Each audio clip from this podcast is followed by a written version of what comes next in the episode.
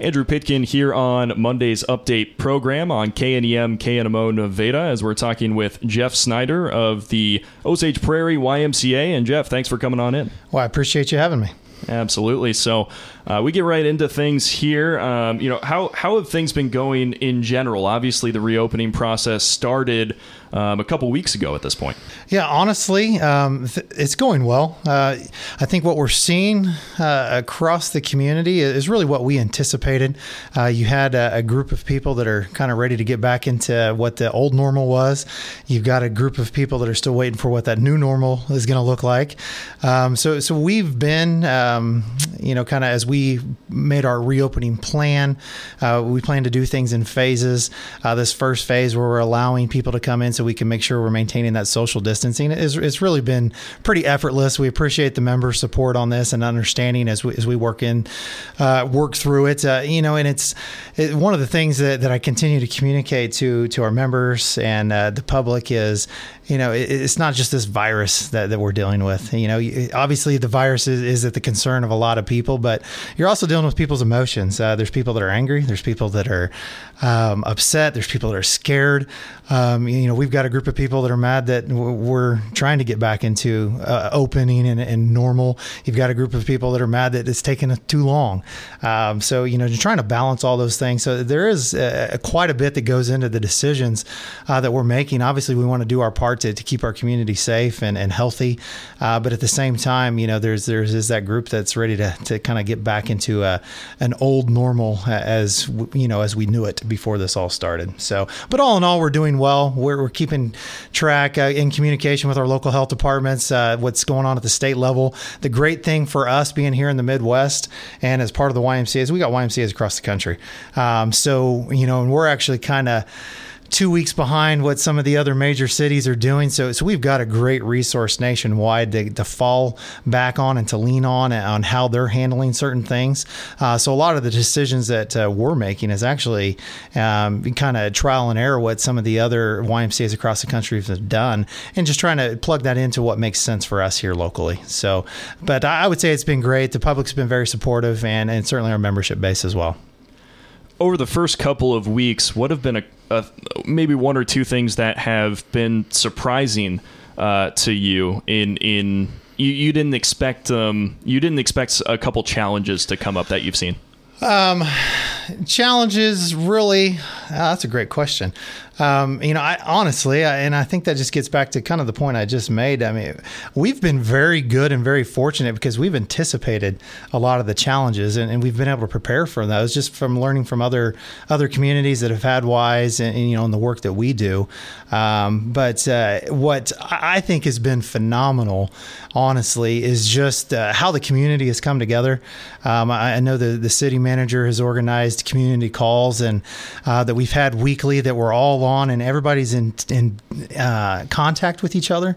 Um, all the you know kind of key players where the, you know there's a lot of uh, traffic and foot traffic and public use uh, have all been in communication, and that's been phenomenal. So credit to a lot of the community leaders that have come together to to really help us anticipate a, a lot of what um, we've been able to really kind of overcome before it even became a challenge. So um, I, I, think it's been great, and this community has really kind of rallied around it, and I'm just very appreciative of everybody that's uh, been involved um, it's made the decision making process for us pretty easy uh, on what we need to do to to kind of help support and, and play our role. In what you released, you said there'd be three different phases. So, which phase are you currently in? Yeah, we're still really in that phase one. And, and honestly, I mean, the, what's dictating the phases is the community response.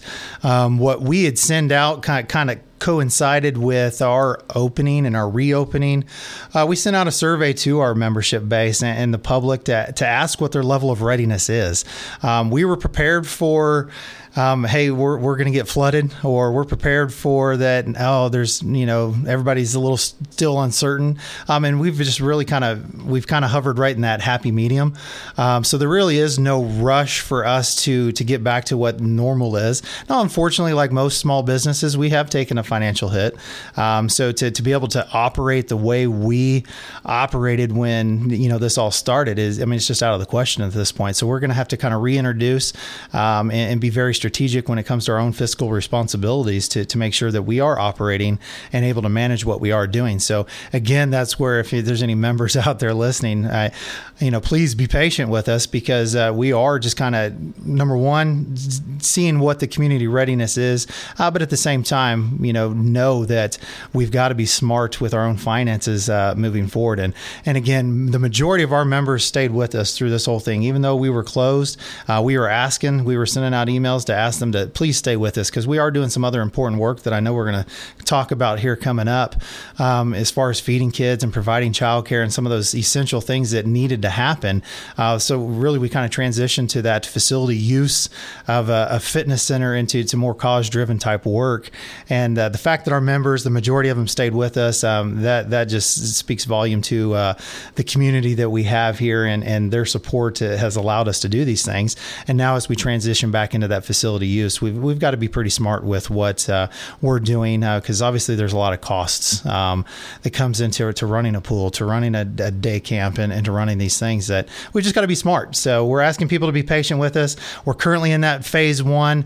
Um, I'm probably going to, you know, what we had been doing was 10 people at a time. I had found uh, what I really wanted to see is kind of what did that look like. Uh, there was no magic in the number 10. I think we're able to maintain the social distancing that we're expected if we can increase those numbers. So I would say, you know, we may increase that to, to 15, 12 to 15 people now uh, moving forward because I think the space is um, allows us to do that. We've got a big enough facility to do it. We're looking the next phase for us would probably be uh, considering opening the child watch back up to where uh, members with kids can come back in, um, opening the gymnasium back up now that our child care has shifted into our our our summer day camp. Um, you know, it's uh, we were reserving that space for our licensed uh, temporary daycare for this emergency childcare services. So, so now there's a lot of those things kind of behind the scenes that allows us, as we transition into our normal operations and programs, we can start opening some things back up. Uh, probably the very last phase for us um, really was always intended to be kind of our pool area. Um, you, you, talk about a higher cost, lower use area. That that's one that uh, we have to be very smart when it comes to when we open that up and, and and and how does it actually look like uh, you know the social distancing look like in a pool? That's a that's a tough there really is no guidelines you know that nobody's really had to think of these things before. So again we're leaning on a lot of ymcas across the country to see how they're doing those um, as we get back into it. But uh, now that we do know that our um, local outdoor community pool has decided to remain closed for uh, the season, obviously that puts a little bit more pressure on us to uh, to make the adjustments and, and, try to expedite that as quickly as we poss- as we can. Because I mean, there are a lot of people. You know, when people think of swimming pools, it's not just kids going in recreational play. I mean, there's a lot of therapy and and and health benefits to a lot of people um, that are dependent on that pool. So um, that's certainly something that's uh, in front of our minds when it comes to uh, when and, and how quickly we do these things. So, so now that we know that basically it's going to be the only option for a lot of people, um, that we are trying to expedite that process a little bit more. What changes will be made to your food prog- program in the coming days or, or yeah. weeks. So I tell you that food program that's been so well received, and you know credits to uh, everybody that's been involved in the food service. I, I, know the school district played a huge role in that. Um, you know, once uh, the school year was shut down at the state level, uh, for them to step, I mean that seemed to be an immediate need, and you were seeing that nationwide again on the East Coast and West Coast that were a couple weeks ahead of us. I mean that allowed us to really anticipate one of those challenges that I was speaking of ahead of time. Uh, um, so to the fact that the school and and us as the YMCA were able to jump on that so quickly, um, you know, between the two of us, it seems like we're serving about a thousand kids a day, um, and uh, so that is. That's pretty significant. And uh, with uh, the USDA and their programs that they have that allows us to serve these meals, um, you know, they've been very uh, gracious. Um, they've put some waivers in place to make it a little bit more oh, I'd say convenient uh, for lack of better words, really. But um, the convenience of being able to get these meals to the kids under normal regulations uh, wouldn't be as convenient as it is now. And primarily that's because they're not wanting people to congregate, keeping their social distancing, uh, reducing the, the amount people are out and the, and the risk they have to contracting any virus and, and, things like that. So, what we are actually transitioning to, and we've started it this week, um, is that uh, we are going with our service days is going to be Monday, Wednesdays, and Fridays. Um, now, with those Monday, Wednesdays, and Fridays, we're actually serving seven days worth of meals. So on Mondays, somebody can, uh, you know, they'll be able to pick up a meal that actually has Mondays and Wednesdays meals, or I'm sorry, Monday and Tuesdays meals. On Wednesday, they're going to pick up Wednesday and Thursday meals, and on Friday, they're going to pick up Friday through Sunday meals. So we're actually now transitioning to seven days a week. We were doing five, uh, but through some of the programs, uh, we were able to kind of find a way to, to make sure that we can do more uh, to, to get these meals to kids. Um, and what you're also going to expect is that at the end of the school year, the school is actually going to transition out of um, their food service, and, and, the YMCA is prepared to step up and uh, fill any kind of gaps that may be left. Uh, we've we're on some calls this week uh, talking to some other community partners to make sure um, that all those gaps are going to be filled. So uh, I don't have the exact locations out yet, but uh, Memorial Day week, uh, we anticipate to be able to. Um, know exactly where those meals can be picked up, uh, so that way there is no uh, disruption in the service that people have become dependent on.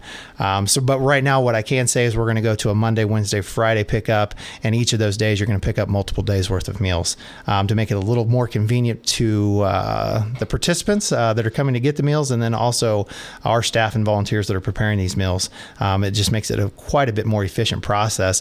And I'm also super excited to uh, to um, kind of announce that uh, Woods Supermarket here in town uh, has really stepped up to make it even more efficient for us and, and helping us reduce some of our costs and improve our efficiencies. So I would say Woods Supermarket has been an extremely important part of this uh, process for us and um, what we do know is the USDA on Friday, uh, they did announce that those waivers that I was speaking of to where people can do the grab and go have been extended all the way through August 31st. Initially, it was June 30th, but we just found out at the end of last week that we're going to be able to do this all summer long. So people can get used to it, continue to stay in the same routine. It helps an organization like the YMCA and your local supermarket at Woods um, working together uh, to make this happen and serving our kids. So we're super excited excited about what's to come with that. And there will be more details. Um, and you can follow us on the social media, certainly, and uh, we'll be able to, to, kind of blanket social media with all of our community partners. So all of our families and kids that are connected to one of those outlets is going to be able to know what the dates and times for everything is going to be. So we're excited about that one. That's a big, big opportunity for us as the Y uh, to serve our community and let people know we're, we're more than just a, a fitness center out there and you're currently shifting into uh, a, a, more normal uh, child care uh, setup, what what some folks might be a little bit more used to, um, and then also summer camps coming up. If you could kind of uh, answer those in one here as we go. Yeah, no problem. So you know, one of the other pieces that we identified early when the uh, you know the COVID nineteen uh, kind of started shutting things down was what are people going to do for childcare? Um, where are they going to send their kids? Um, and you know, with the school district uh, being in the position that they had to be in to, to, close down, that left very few options. So again, we as the YMCA, knowing what uh, communities across the country were already experiencing, uh, that were a little ahead of us in in that curve. Um, we, we jumped on that right away. Worked with our state uh, partners uh, to make sure that we had a temporary license in place to be able to handle that and serve our community um, in that way. And and you know we had a handful of families that were able to take advantage of that. At the same time, you see, you know there's a lot of people, as I mentioned before, were scared. Um, so uh, the numbers weren't, you know, it's not like we were busting at the seams, but uh, I know for those families that were a part of it, it was an extremely important uh, part to so they can continue to go to work and, uh, make a living and know that their kids had a safe place to go. So what we obviously are doing now is the normal school year is approaching. Um, is transitioning into what our normal um, summer day camp, Camp Osage summer day camp, that is you know has been uh, the day camp for 20 plus years in uh, Nevada, and uh, so we are transitioning in that, getting back into uh, kind of what people have expected over the last few years. Uh, it's a Monday through Friday. Uh, your 7:30 drop off, 5:30 pickup. Um, with these food programs, we're serving kids breakfast, lunch, dinner, and a snack throughout the day, so the kids are going to be well fed. Um, we've got a lot of great things uh, in place. Uh, we focus so much on the STEM component. Um, so to where, especially now, it's so important as kids have, have lost essentially a you know a fourth of their school year. Um, you know that learning loss is is a big concern as kids are, are getting ready for the next school year. Are, are they going to be behind? Um, are there things that uh, that uh, they forgot or, or, whatnot? So we try to incorporate so much uh, of the education component through STEM with hands-on learning uh, through all of our sessions, and we've got uh, um, some do-it-yourself kind of building where kids are going to be building uh, projects. Uh, we've got some Lego type things, uh, all kinds of uh, rockets. again, of course, we've got uh, our roller skating program and uh, the swimming pool that uh, the kids are going to be able to take advantage of, which is what people expect during the summertime. And of course, where we're located out there, so much green space. These kids are going to be outside 90% of the time. And we've always taken the approach that if uh, the kids aren't going home tired or dirty, uh, then we didn't do our job out there. So, um, but it's funny now, even we've got parents now that have come like, my gosh, my kid's, he's uh, passed out by eight o'clock, you know, and it's, uh, and that's essentially what they're paying for. Um, so, um, and, and, we we love to hear that because at that point we know the kids are having fun and they're having a good time. So, um, the other kind of unique part to this is we've got a lot of teachers that we're looking for something to do, um, or teachers that are wanting to to get into the teaching field. So, pretty much every one of our counselors has some kind of educational background um, that, uh, or our lead counselors, anyways, that there's going to be so much more education uh, put into our sessions. Um, but it's education where the kids don't re- even realize they're learning. It's more hands-on. It's not book stuff. It's actually hands-on, applied, applied sciences and so forth. So they, so they're actually getting that education without even realizing they're doing it. So we found that that was very important. And of course, our collaboration and partnership, the, the public library here has been phenomenal. Uh, we're going to continue that reading program that we've done every year to where we're requiring all of our kids to be in, you know, at least in the books for 30 minutes to an hour a day. Um, so that way, you know, as this new school year comes up, um, that we know that these kids have, have, been in there, they're practicing their reading. Um, so that way they continue to grow instead of, like you say, having some of that learning loss. We, um, that's something that we're trying to tackle. And that's a big concern for a lot of pa- families and parents and, and, so forth. So we're extremely excited about all that. And again, we couldn't do what we are doing without our members, uh, them sticking with us, and our volunteer support and our, our staff has been amazing. Um, and just the community altogether, we've been very pleased and very fortunate and feel very blessed uh, to be where we're at and serve the community that we do. Jeff, thank you very much for your time. Yeah, hey, I appreciate you guys, um, and, and, certainly if as more updates come up, I'd be willing to come back and, and share and and do whatever uh, whatever it is to, to kind of get the word out on on all the great work that's happening in our community. So thank you again. Absolutely. CEO of the Osage Prairie YMCA, Jeff Snyder, here on your update program on KNEM KNMO.